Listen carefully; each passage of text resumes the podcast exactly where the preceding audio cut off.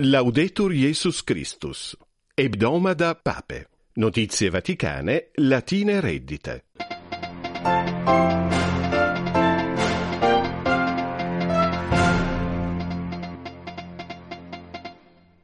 Pro Israelitis ac Palestinis precatur pontifex, bella tantum dolores afferunt. In missa pro die pauperum, Franciscus confirmat paupertatem esse scandalum.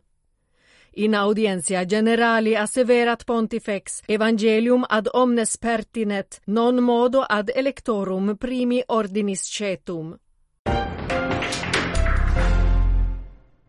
Salutem plurimam omnibus vobis auscultantibus nuncius latinus, dicit Caterina Agurelius. Ant audientiam generalem ferie tertie diei vicesimi alt Romensis novembris Israelitarum ac Palestinorum legationem seiuntim pontifex recepit. Refert Rosario Stronolone.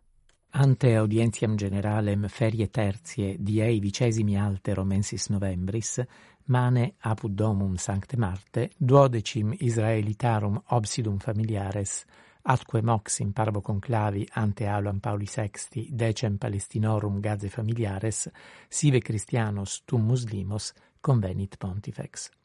Utrique legazioni egritudinem suam ostendit, suamque eurundem doloris participationem.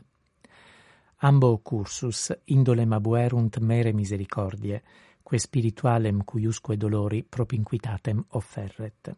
Salutans post audientiam generalem summus pontifex deiso cursibus locutus est. Palam dicens tum Israelitas cum Palestinos ad modum pati. Ec prebent bella, funesta afferunt tantum. In homilia misse in die mundiali pauperum celebrate, Franciscus studios hortatus est, ut tot generibus miserie subveniretur. Loquitur monia parente.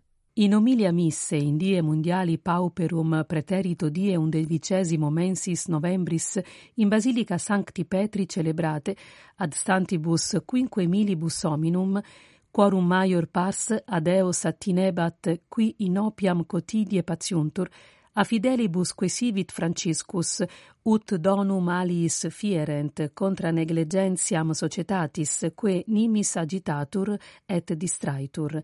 Ne bona Domini infodiamus monet Franciscus, quia cum revertetur ipse petet rationem, post celebrationem et antequam cum indigentibus discubuit in aula Pauli Sexti pransurus, in angelica salutazione de talentorum parabola disseruit, fideles cohortans ut sine me tuagant, fiducia liberat dixit, timori motos nos tenet.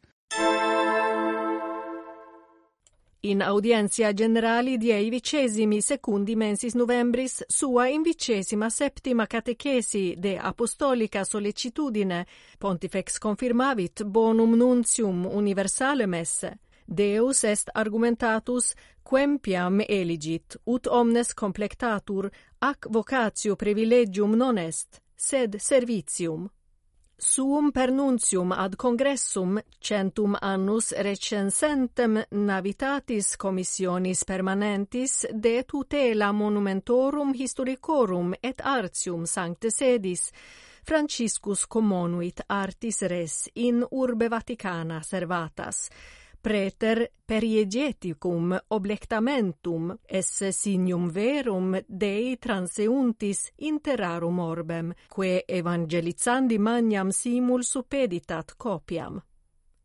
Hec nunciorum finis, qui novi tradentur hebdomada consequenti.